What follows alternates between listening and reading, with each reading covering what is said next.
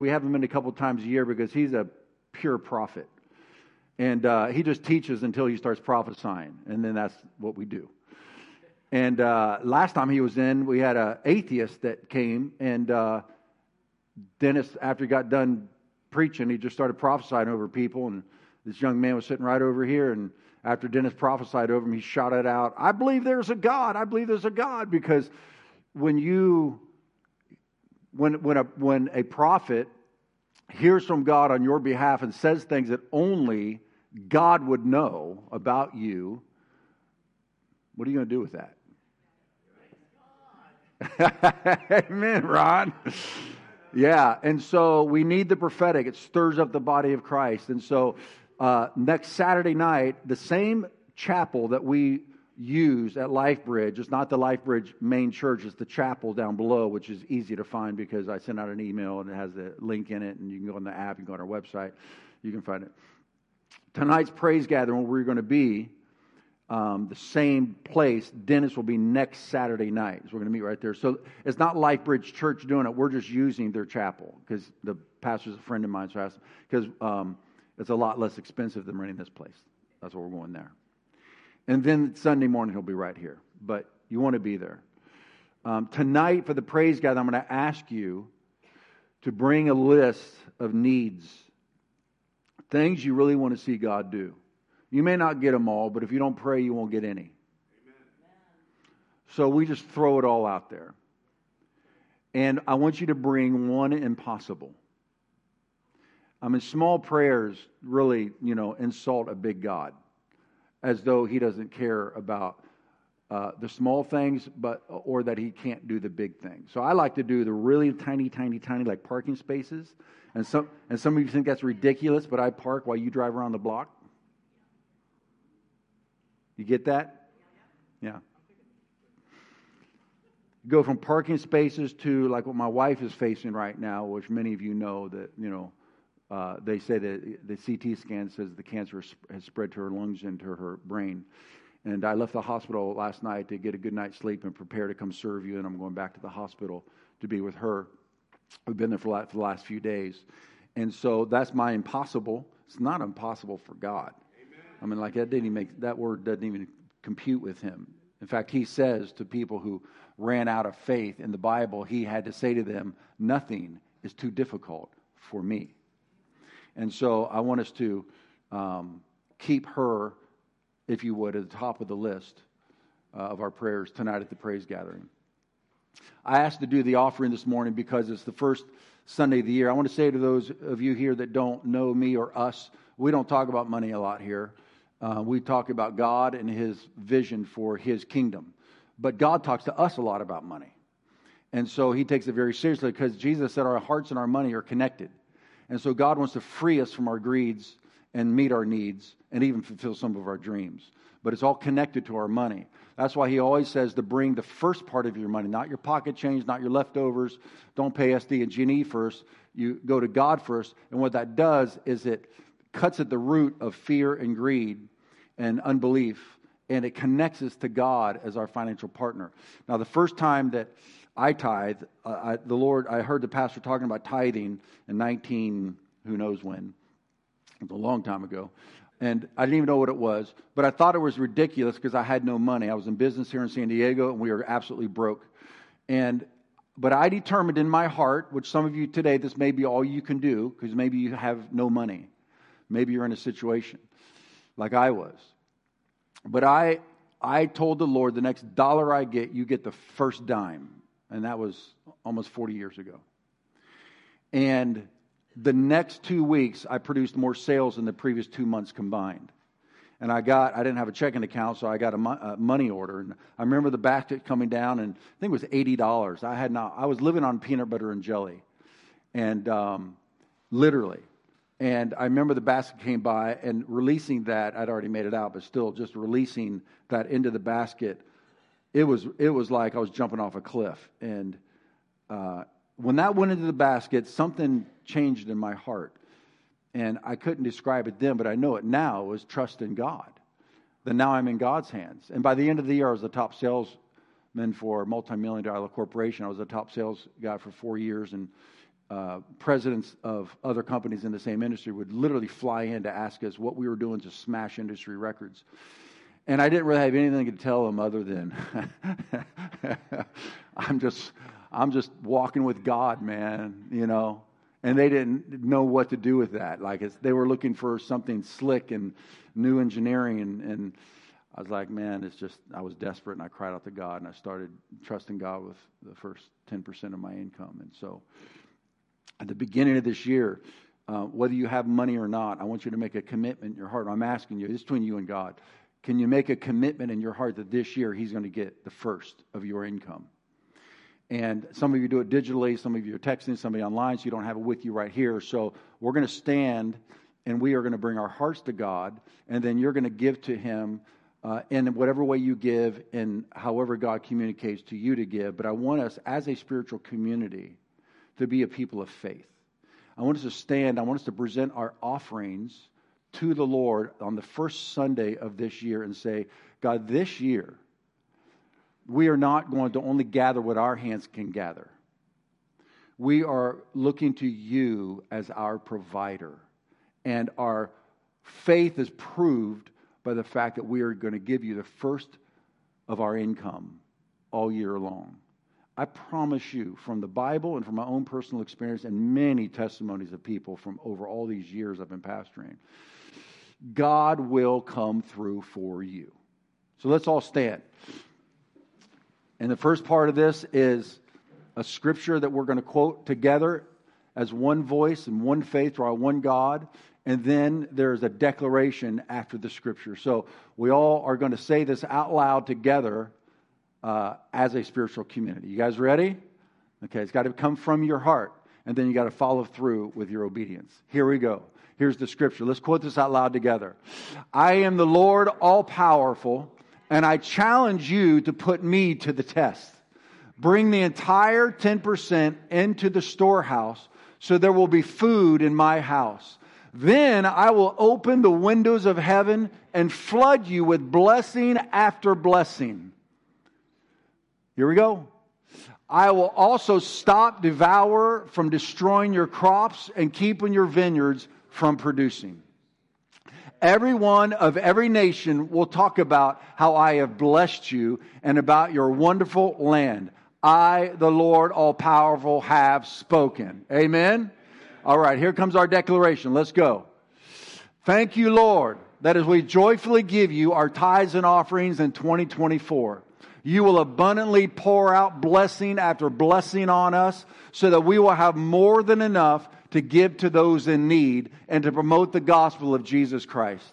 We are believing for heaven opened and earth invaded, storehouses unlocked and miracles created dreams and visions, angelic visitations, grace, favor, and divine manifestations, anointings and callings, positions and raises, provision and resources to go to the nations, souls and more souls from every nation saved and set free through kingdom demonstration. Amen and amen. Amen and amen. All right, you can have a seat. You can give through the website. You can give by texting 84321. You can give by mailing a check into our P.O. box. You can give at the box in the back.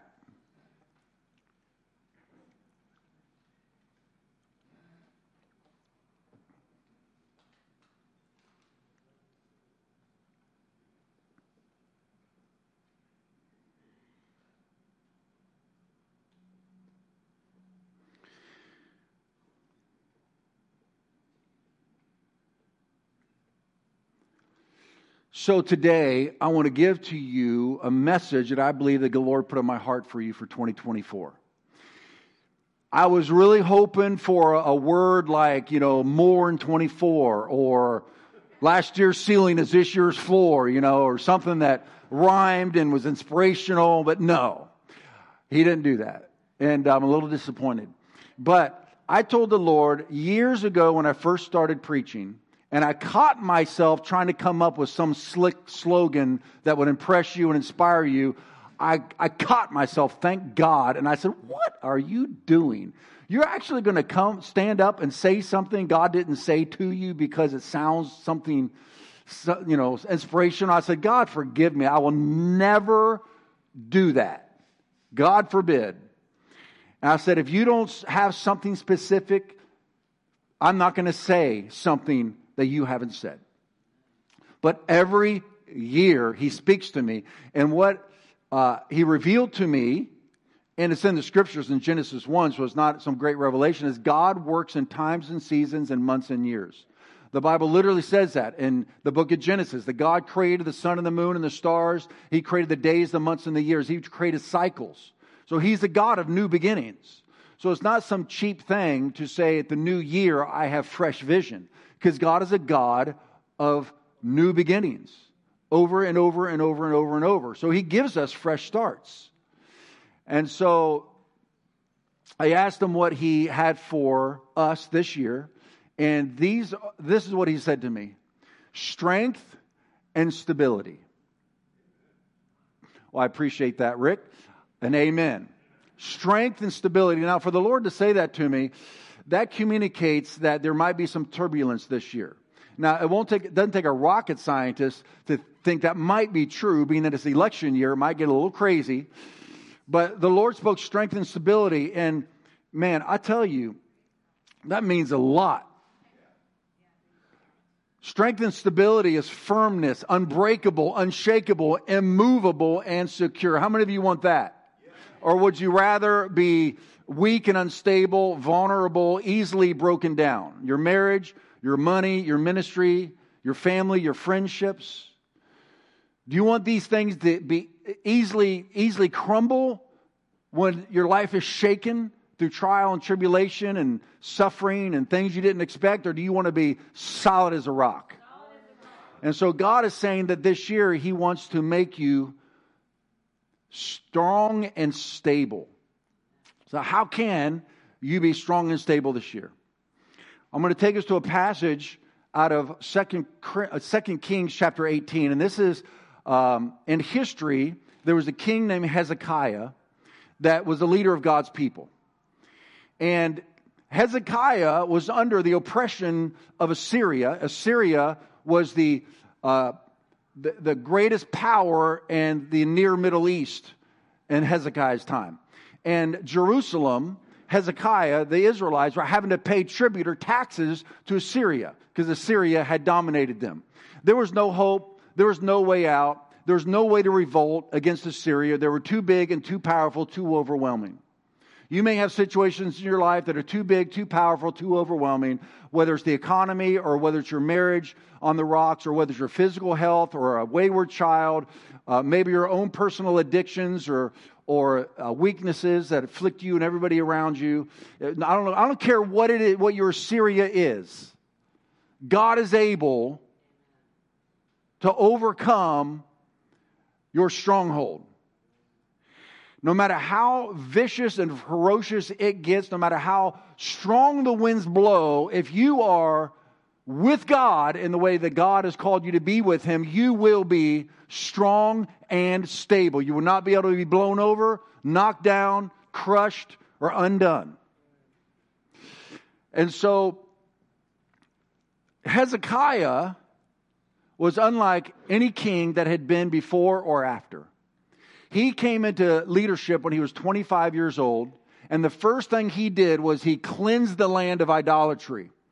He cleaned out the house of God. He restored worship in Israel. It had been years since they were, the nation was seeking God. Does that sound familiar? It had been, they had lost their righteous foundations of their faith in God like this nation was built on. The economy was uh, destroyed. Their spiritual life was destroyed. Their relational, social life was in chaos. And this 25 year old king came into power and he immediately began reformations in Israel. Let's listen to what the Bible says about Hezekiah, this 25 year old, this 20 something that came into leadership. Hezekiah trusted in the Lord the God of Israel. There was no one like him among all the kings of Judah, either before him or after him. He held fast to the Lord and did not stop following him. I love this. He kept the commands of the Lord that God had given to Moses, and the Lord, oh, here we go, and the Lord was with him. If you will follow Hezekiah's example, the Lord will be with you Monday, Tuesday, Wednesday, especially Thursday, Friday night, Saturday mornings, Saturday nights, and certainly on Sundays, and then Sunday nights, every day, every week, every month of this year. The Lord was with him, and he was successful in whatever he undertook. Isn't our God good? God wants you to be successful in everything you do mothering, fathering, husband, wife, your career, your ministry, whatever it might be. God wants you. He, the first thing God did when He created Adam and Eve, He created them in His image. And you know what the next thing it says? And He blessed them. God's a blesser. Then he said, Now be fruitful and multiply and take over the earth. Then he gives you an assignment. He creates you in his image. You have a relationship with God. He blesses you. Then he says, Go get him. And then he stands back and just watches you and blesses all the works of your hands. That, now, there should have been a big fat amen right there because that's some good preaching. He rebelled against the king of Assyria and did not serve him. When you fear God, you do not fear man. Now, if we could understand the environment that he did all this in, you would be really impressed. To not fear Assyria when the, all the near Middle East was trembling under the oppression of Assyria, and this little 25 year old king in this little nation called Israel stood up and said, I believe in my God. I will not send you taxes anymore. Now, you know, he just picked a fight, right? And because of this, and this is the scripture we're going to sit down on today, because Hezekiah was like that, this is what God says to Hezekiah Isaiah 33 6. God, He, God, will be the sure foundation for your times. A rich, that word rich is abundant, and that's your word for this year, Mary. Bountiful. He will be a bountiful store of these three things salvation, wisdom, and knowledge. All three of those must be important. We're going to break them down today. The fear of the Lord is the key to this treasure. Because Hezekiah was trusting in the Lord, walking with God, and doing right in God's sight, God responds to him and he will respond to you in the same way. I will be your sure foundation. And I will give you salvation, wisdom, and knowledge in your times. That word times there means in a season, a short season in the times when he was talking to Hezekiah, in this time of conflict and combat and turmoil, in your times, in your present situation, in 2024, I will be your foundation and I will give you my wisdom, my knowledge, and salvation. The fear of the Lord is the key. So there are three things that ensure this strong foundation that we see in this this little scripture here. We're going to break this down now, okay? You guys ready? These three things. Number one is God. He didn't say your political party will be your sure foundation. Nations rise and nations fall. They always have, they always will. I care about God's house, my house, and the White House deeply. I do. But I care more about God. Because the kingdoms of men come and go, but the kingdom of God is forever. The kingdom of God reigns in communism, socialism, and capitalism. The kingdom of God goes on. Do you know the, the, the, the strongest churches and the biggest churches and the fastest growing churches in the world are under communist rule because they need more of God, so they get more of God. God is not dependent on our government or our government structure or philosophy. God is dependent on no one and nothing. He looks for faith, He looks for trust, He looks for dependency, and then He invades. Amen? But I do want godly men and women to rule our nation, and so does God. But we are not dependent on that. We are dependent on God. If that's a fact in your life, then God says that He will be, He will be your sure foundation. Now, how do you make God your sure foundation? Well, Moses, when Moses was leading the nation, he says something so clear. I wish we would just pay attention. God is not complicated. He, he's got to make it simple because he calls us sheep. Do you know that sheep are the dumbest animals on, in the world? It's not a compliment when he calls us sheep. But sheep know how to follow. They're so dependent on their shepherd, they can't make it without him. I asked the Lord one year when I was so desperate, I cried out to him, and he touched me and put peace in my soul, and I felt his peace. And I said to the Lord, How, do, how are people in the world making it without you? Because I can't. And he responded, They're not. I was like, Oh, yeah, facts. I'm like, so this simplicity of God. Moses says to his people, I place before you today life and death, blessing and cursing. You choose. And then he says, choose life. like we have to be told which one to choose. But we do, don't we? Because so often we choose things that bring pain into our lives. So God's like, look, please choose life. Well, what does that mean? So then Moses says, and this is how you choose life.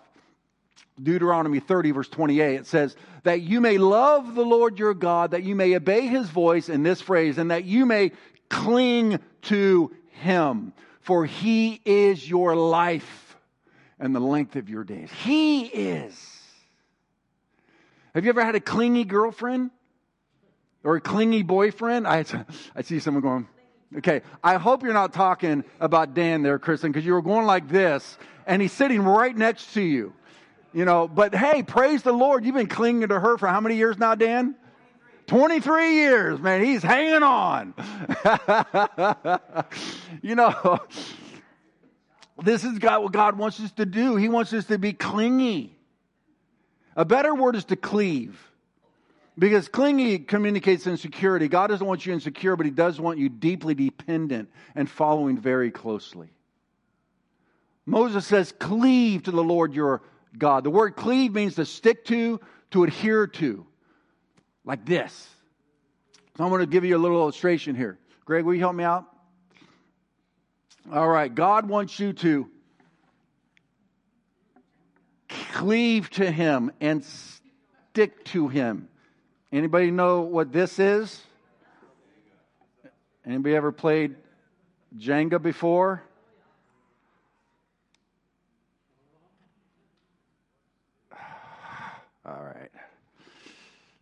One down. Give me some encouragement, you guys, because if I don't do this right, is my whole my whole uh, sermon is going to be blown if I blow this.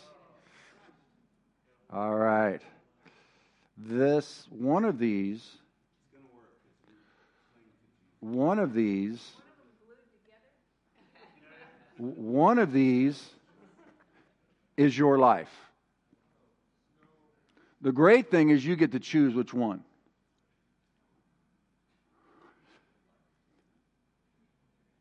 How do you make God your foundation?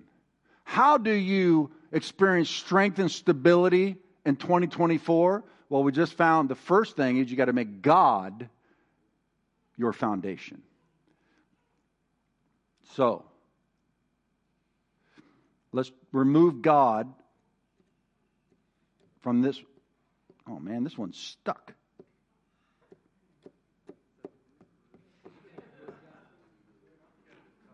That per that that person is cleaving to God, man. I cannot get God out from it. That person. Let's try this. Let's try this guy over here. Let's see.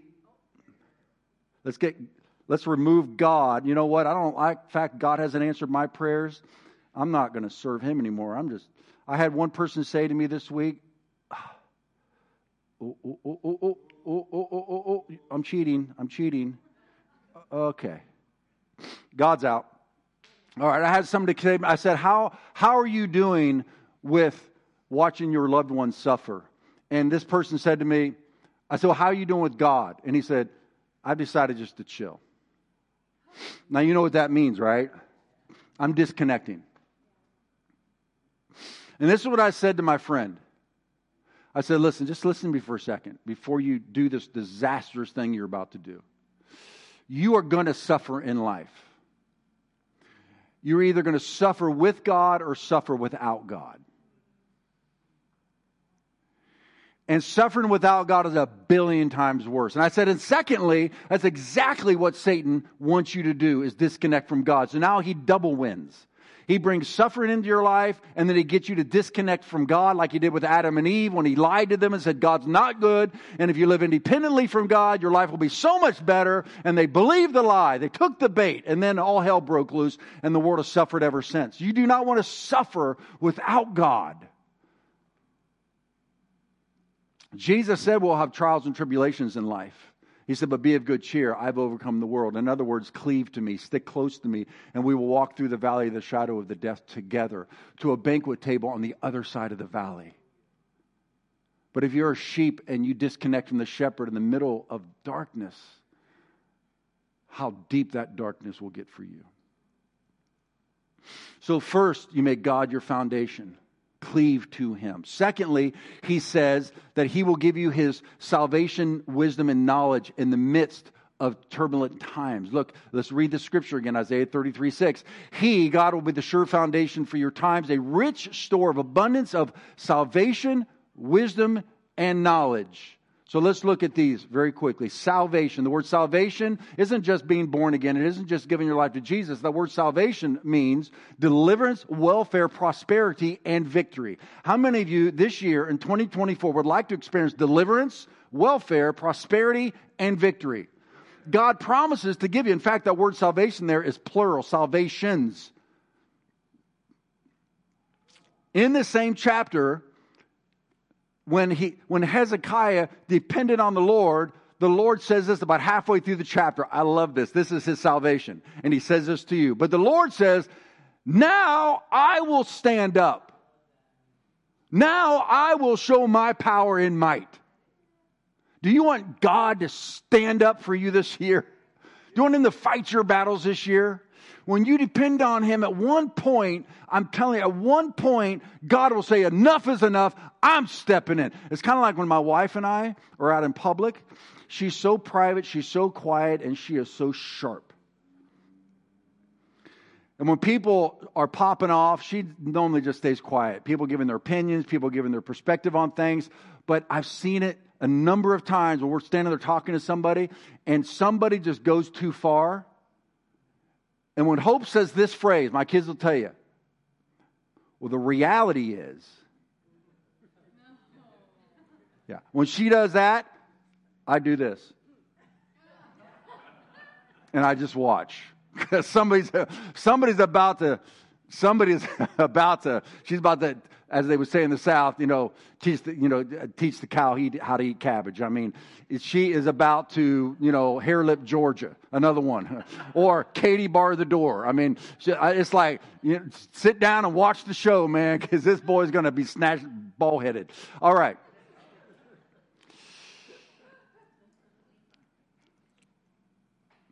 So if you're not going to walk with God, then you're also not going to have sal- His salvation in your life. So let's Let's remove salvation from this person's life. Oh man, that man, that salvation is solid. All right, let's see this person. Already removed God from their life. Let's remove God's salvation from their life now because they're not serving God. Oh, we'll go this way. They're not serving God. So now you're not going to experience God's deliverance, prosperity, His favor. All right. Secondly, He says that He will give His wisdom. This is knowing what to do. People get paid millions of dollars for their wisdom in, in financial management, nutrition, business, ministry, marriage counseling, uh, seminars, webinars, influencers. I mean, millions of dollars are paid to people for their wisdom. But God knows everything. He knows how to do everything, when to do everything, why to do everything. And He literally says He will give you His wisdom. Look at this. I like, I'm going to start with this. 1 Corinthians 1.25. We put so much confidence in man. Now, I do want the wisdom of the doctors. I want the wisdom of money managers. I want the wisdom of nutrition. I do. But there are some things that is beyond human wisdom. We don't know how to fix the economy. We don't know how to fix our government. We don't know how to fix uh, the morality of our nation. We don't know how to fix the backsliddenness. We don't know how to fix. There's certain. I don't. Man, I remember one time, Hope and I were in such a desperate place. A couple years into our marriage, and I went to 30 of my pastors in the city. We're sitting around a table, and I said, "My marriage is in trouble, and I just need counsel. Uh, we just need wisdom. Sometimes you come to a place in your marriage where it's just irreconcilable differences. It's just you just feel so far apart on some issues, and you and you just can't. You've understood each other, you just don't agree. And what do you do now? No counselor was had the wisdom for it. We already been to counseling. We needed God. We needed God. We cleave to Him. And God began to change us. I'll tell you what will happen. It's not a pretty process. But when you're talking to God about your spouse, He wants to be talking to you about you. And it normally comes down to selfishness and flexibility and sacrifice and all those wonderful words that I want to flick you with this morning. And now, 28 years later, we're happier than we've ever been. Look at 1 Corinthians 1:25. We put so much faith in the wisdom of people. The foolishness of God is wiser than human wisdom. and the weakness of God is stronger than human strength. It's not that God's weak, but you get it right. It's like a newborn baby. Like I just, I just met a newborn baby this morning, right? Right back here. Oh, how sweet. And uh, you grab a hold of your baby's name again is Julian. You grab Ju- Julian's pinky with your pinky. You do a little a little pinky battle. Who's going to win? Right? Your weakness is stronger than Julian's greatest strength. That's like you and God. Your greatest strength is weaker than God's greatest weakness his wisdom. Proverbs 4, 7, and 8. Getting wisdom is the most important thing you can do. Whatever else you get, get insight. Love wisdom, and she will make you great. Embrace her, and she will bring you honor. Proverbs 8, 11. Wisdom is worth much more than precious jewels and anything else you desire. Now, you may not believe that. The older you are, the more you believe it. The younger you are, it's like, you know, this is why the age, this is why the generations have got to work together, man. The younger generation, you guys have energy and ingenuity. You think you're indestructible, which is great. You'll go anywhere and do anything and try anything, but it's a disaster. Unless you have mentors in your life who have failed so many times that they have the wisdom you need like this one guy working in the mailroom got an audience with the CEO of his corporation, and he went in and said, How can I get to where you are? And the, and the boss said, Make right decisions. So he leaves. A few months later, he gets another audience with the CEO, and he comes and says, Sir, how do you make right decisions? And he said, Make a lot of wrong ones. You can't have wisdom when you're young because you haven't lived long enough to know what works and what doesn't work. But people that have lived a long time have. And so we've got to work together. And, and they, when you're young, you're like, I'm just going to succeed. I'm just going to succeed. Get out of my way. When you're older, you realize that wisdom is the key to success.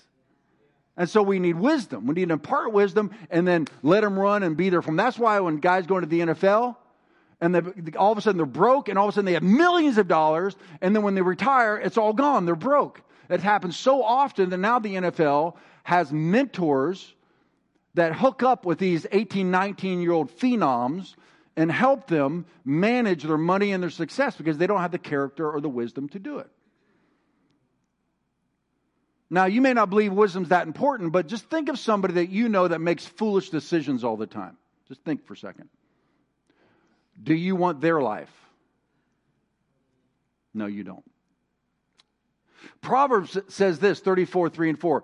Through skillful and godly wisdom, a house is built. A life, a home, a family is built by understanding, and it is established on a sound and good foundation. And by knowledge, its rooms are filled with precious and pleasant riches. Let's get rid of wisdom because these people are not.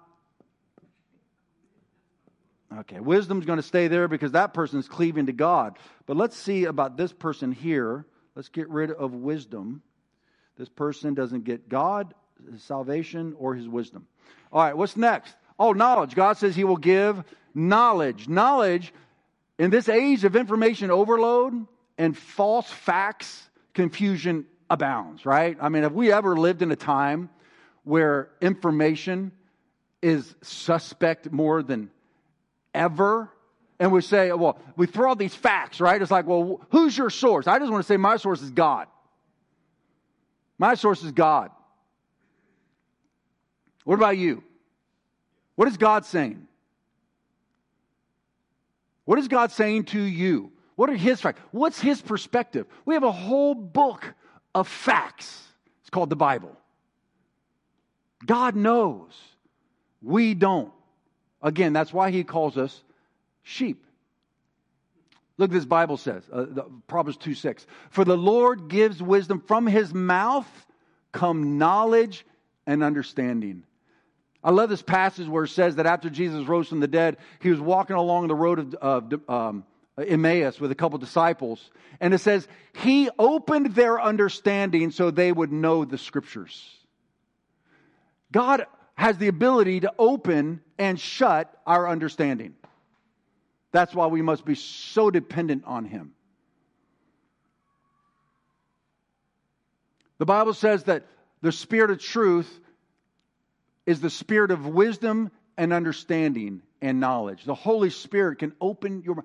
I remember this one. One of my favorite testimonies in our church. We had a high, we had a carpenter who used to do crown molding in high end homes, and he said he came into this corner where like like there were like four different parts of the ceiling that were coming together, and he worked all day, and he was a master carpenter. He could not figure out how to get the, the molding to all to click into place. He measured and cut and measured and cut and measured and cut. And then he went home and he prayed to God at the end of the day, God help me. That night he had a dream. and the dream was a piece of paper with the configuration written out on it. He woke up the next morning, went to work, and did it according to, to what we saw in his dream, and it went, Isn't that great?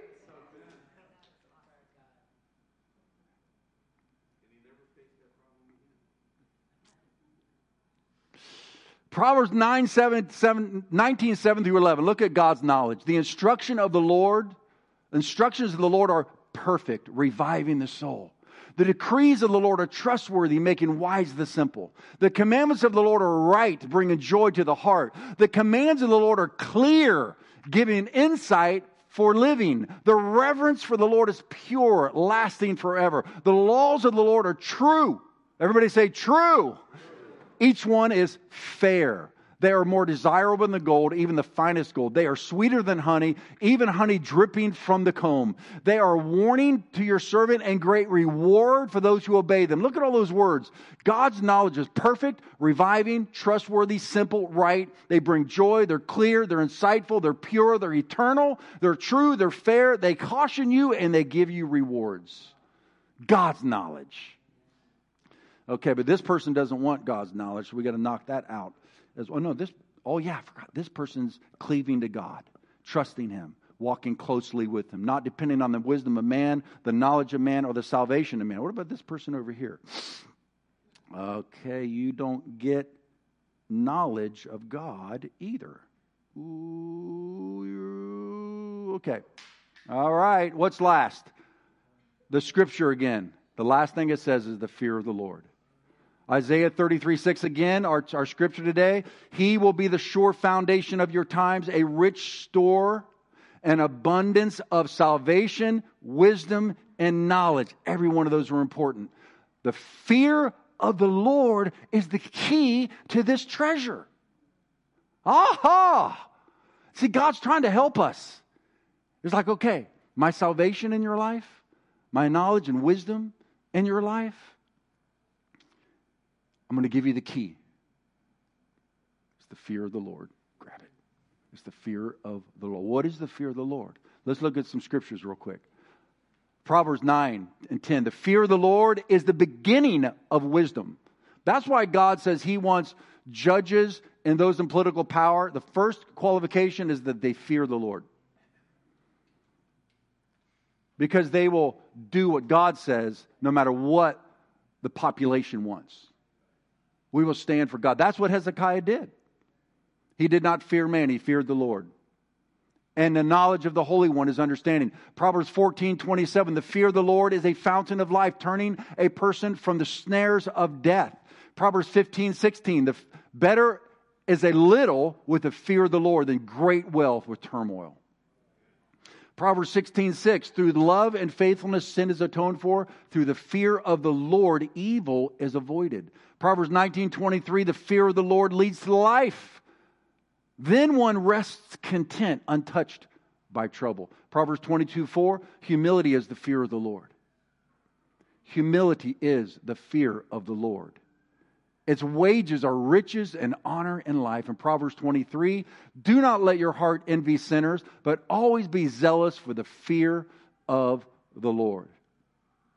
The fear of the Lord means reverence, it means awe, it means obeying God.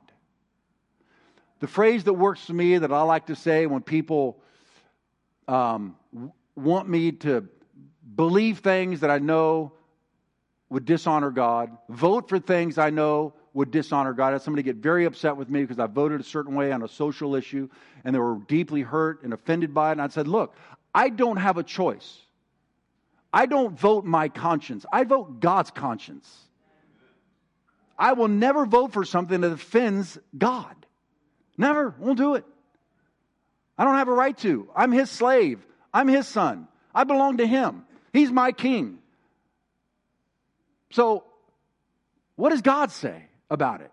I'm going to vote that way. I'm going to live that way. I'm going to do it that way. Period.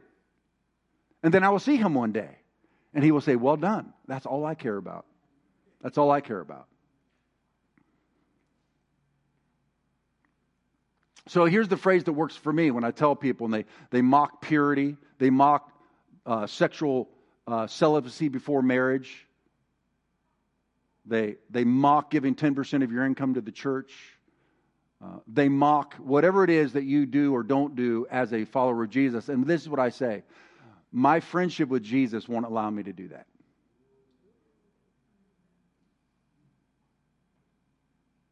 I'm not a fake Christian. I don't like take the parts of the Bible I like and then the rest of them not so much. I, I cashed in my life and now I follow the one. How about you? If you're going to live one foot in both worlds, that is a miserable existence. Jesus says you won't make it if you live that way. And so, what's the fear of the Lord look like for Hezekiah as we come to a close? What's the fear of the Lord look like for Hezekiah in his times? God says it in Isaiah 33 at the end of that chapter. Those who are honest and fair, who refuse to profit by fraud, who stay far away from bribes, who refuse to listen to those who plot murder, who shut their eyes to all enticement to do wrong. I remember my kids will tell you this phrase. They heard it their whole life growing up. I would, they'd be doing something. I'd say, Your mom doesn't like it. I don't like it. And guess who else doesn't like it? And they're like, God. I said, That's right. Your mother doesn't like it. I don't like it. And God doesn't like it. It's a conscience toward God. That's the fear of the Lord. These are the ones who will dwell on high. The rocks of the mountains will be their fortress. Food will be supplied to them, and they will have water in abundance. Because Assyria was threatening to cut off the water supply, the food supply, and besiege Jerusalem and starve them out and dominate them. And God is saying, I don't care what the economy looks like, the political environment looks like. I don't care about the, the moral decay of a culture. If you will trust me, follow me, fear me, I will give you my salvations, my wisdom, my knowledge. I will give you water in abundance, and I will supply all of your needs.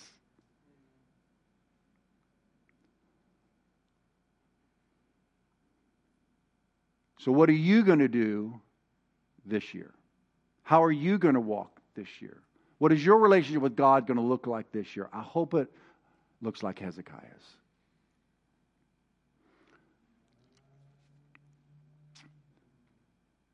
So, here's a couple questions for you, and then we're going to take communion together and we're going to come to God and cleave to Him. What does cleaving to God? It's questions for you to ponder right now. And for those of you joining us online. What does cleaving, oh, I'm sorry. I'm sorry. I forgot something. This person doesn't want the fear of the Lord.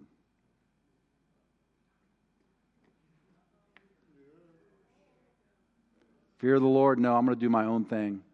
I think being a Christian is stupid. All right. What about this guy? What about when the storms come and the turmoil? What's going to happen to this person?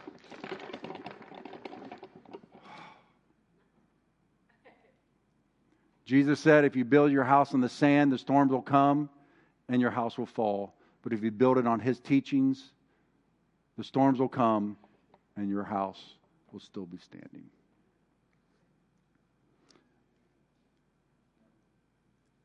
And did you know that the Bible calls Jesus the chief cornerstone? Do you guys know what a cornerstone is?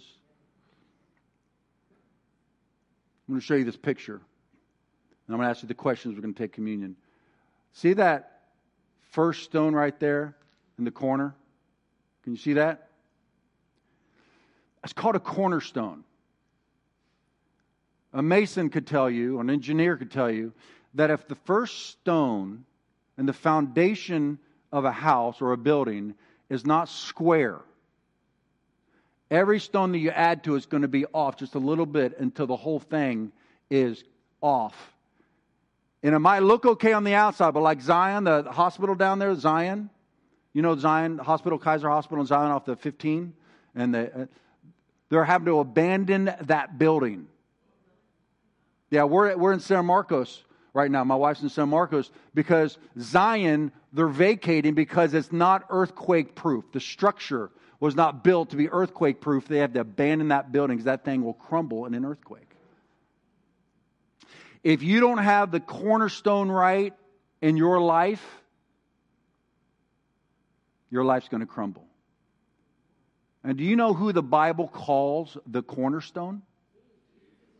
1 Peter 2 4 and 6. You are coming to Christ, who is the living cornerstone of God's temple. He was rejected by people, but he was chosen by God for great honor. And you are living stones that God is building into his spiritual temple. What's more, you are his holy priests. Did you know that? That you don't need a priest anymore to connect with God? The Bible says we are all priests now. Jesus is our high priest, and we are all priests to God. That means we get to talk directly to God uh, about for people and for ourselves, and we get to talk directly to people on behalf of God. That's what a priest does, is a go-between. We are priests in the earth now and we talk to people about God and to God about people. That's what we are. We're intercessors. Through the mediation of Jesus Christ, you offer spiritual sacrifices that please God. As the scripture says, I am placing a cornerstone in Jerusalem, chosen for great honor, and anyone who trusts in him will never be disgraced. He's talking about Jesus. Can you grab your communion, please? Jesus is the cornerstone. If you have never given your life to Jesus, right now is the time. To build a foundation, for God to be a foundation in your life, you need to start with the cornerstone, which is His Son. Jesus. Jesus says, I am the way, the truth, and the life. Nobody comes to the Father except through me. I think we all need God's wisdom to open this thing. Father, you promised for those that are depending on you, you would give us wisdom and knowledge. Aha! Look at that. I win.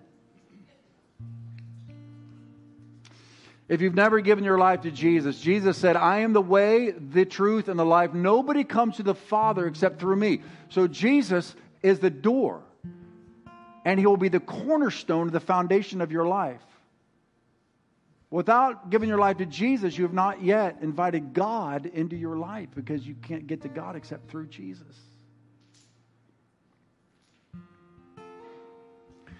So I'm inviting you to come to Jesus today. Come on, if that's you online, if that's you here today, just off your lips, you say, Jesus, I need you in my life. Just say it to him. Say, Jesus, I need you in my life. I'm asking you to come in, Lord. I need you. Forgive me for my sins. Wash me, cleanse me.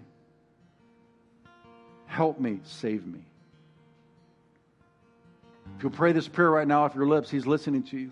Say, I don't want my life to crumble. I need God to be the foundation of my life this year.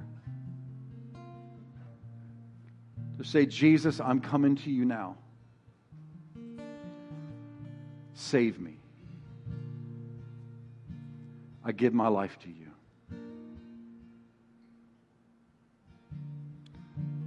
Now, as you have your eyes closed and the elements in your hands, the body and the blood of Jesus, the cornerstone of God's foundation in your life, I want to ask you this question between you and the Holy Spirit. You just think about it. What is it you need to do this year to make God the foundation of your life? How can you cleave to Him?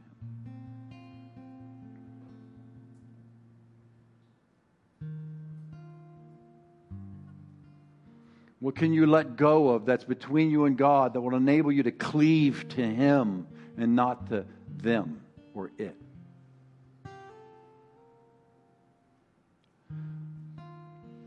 What idol do you need to tear down like Hezekiah and trust in the Lord?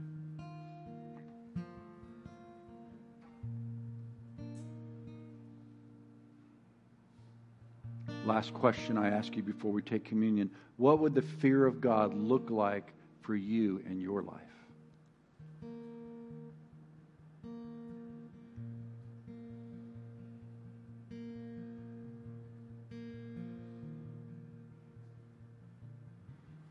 What is He asking you to let go of and asking you to take hold of?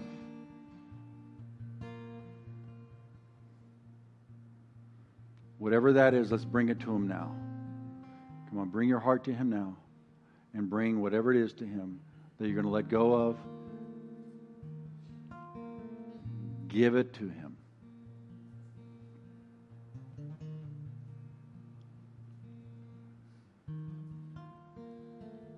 Now, like what Moses said, I place before you life and death, blessing and cursing. Choose life. Tell the Lord, I'm going to cleave to you this year. Come on, make that marital commitment between you and God. I'm going to cleave to you this year, God. And I begin with your son, Jesus. Let's take the body of Christ, the cornerstone, and let's eat the body of Christ together. It all begins with Jesus. Lord, let healing flow in this place right now. Let physical bodies be spontaneously healed because your body was broken so that ours could be made whole. Your body was broken so our lives could be made whole. Let your power flow into my wife's body right now, Lord, as we're taking communion as a spiritual community, depending on you, Jesus, the living God. Flow into Shelly's body and heal her. Flow into Kathy's body and heal her flow into Maru's body and heal her. If you need healing, just raise your hand. You know someone needs healing, raise your hand. Come on. Just raise your hand up and just call the person's name before the Lord. It might be you. It could be your husband, your child, a friend, somebody at work. Just say, Lord, I'm lifting up so and so before your throne right now as we're taking communion. I'm asking for your healing to flow through, maybe spiritual healing. Maybe spiritual healing. Say, Lord, this person used to walk with you and they don't. God, I'm putting them before your throne now. Draw them, God. Draw them back this year, Lord. My child, my, my child has turned away from Jesus. Lord, bring them back to Jesus. My parents. God, open their eyes, soften their heart.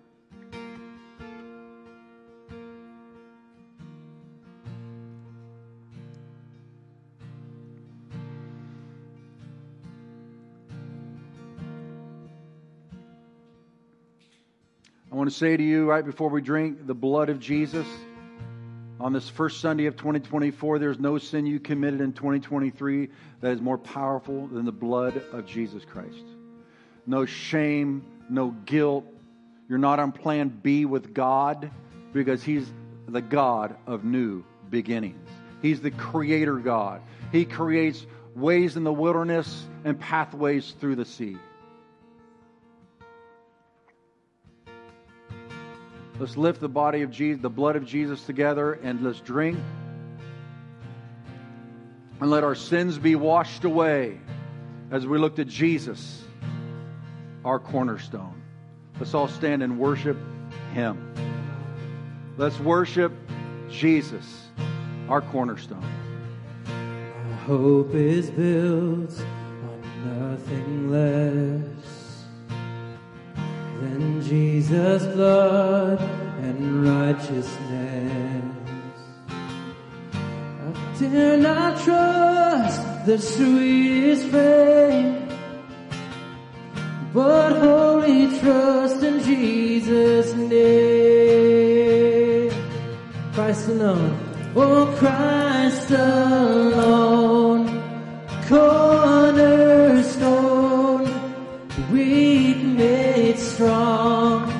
Savior's love through the storm. He is Lord, Lord of. When darkness when darkness seems to hide his face,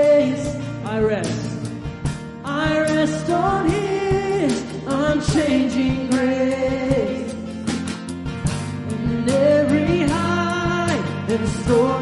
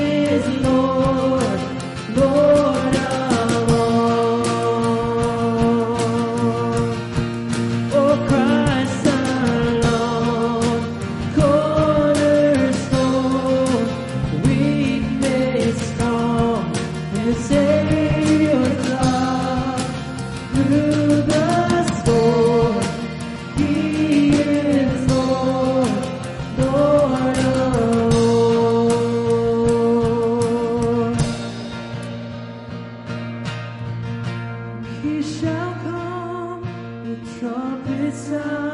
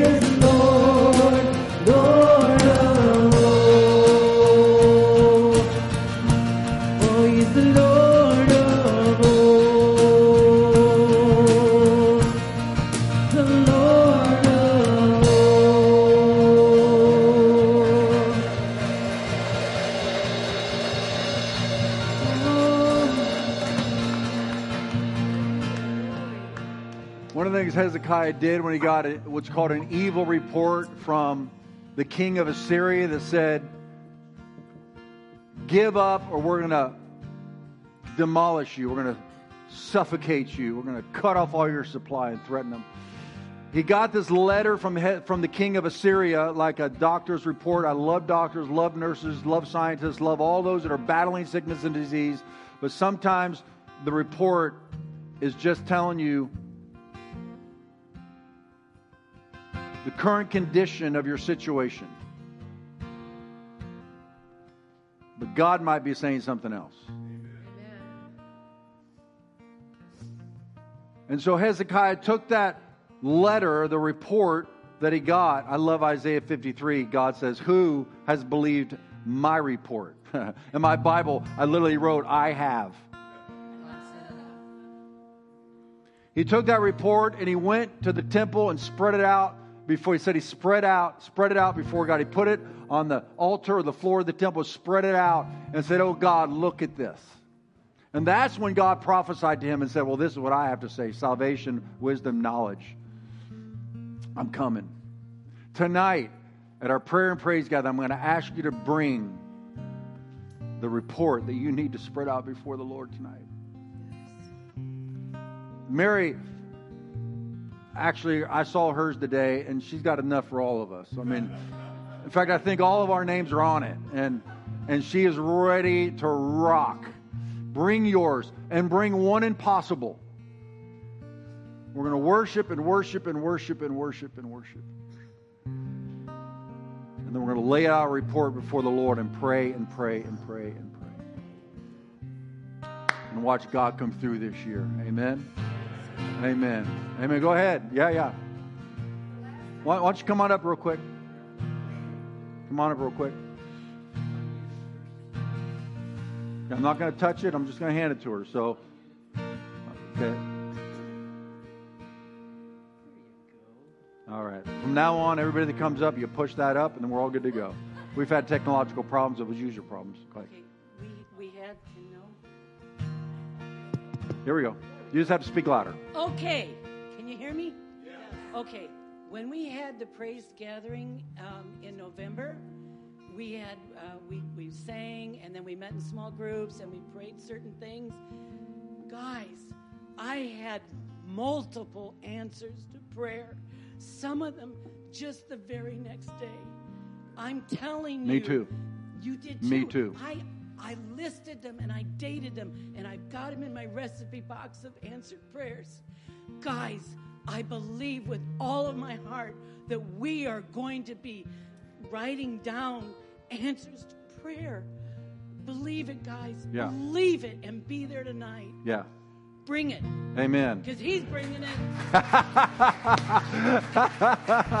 she says, bring it because he's bringing it.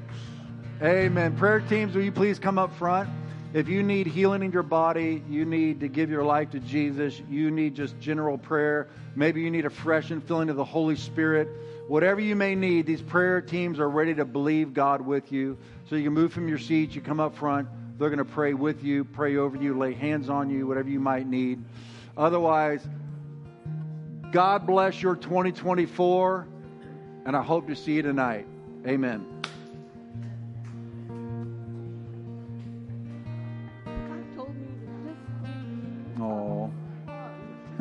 Thank you.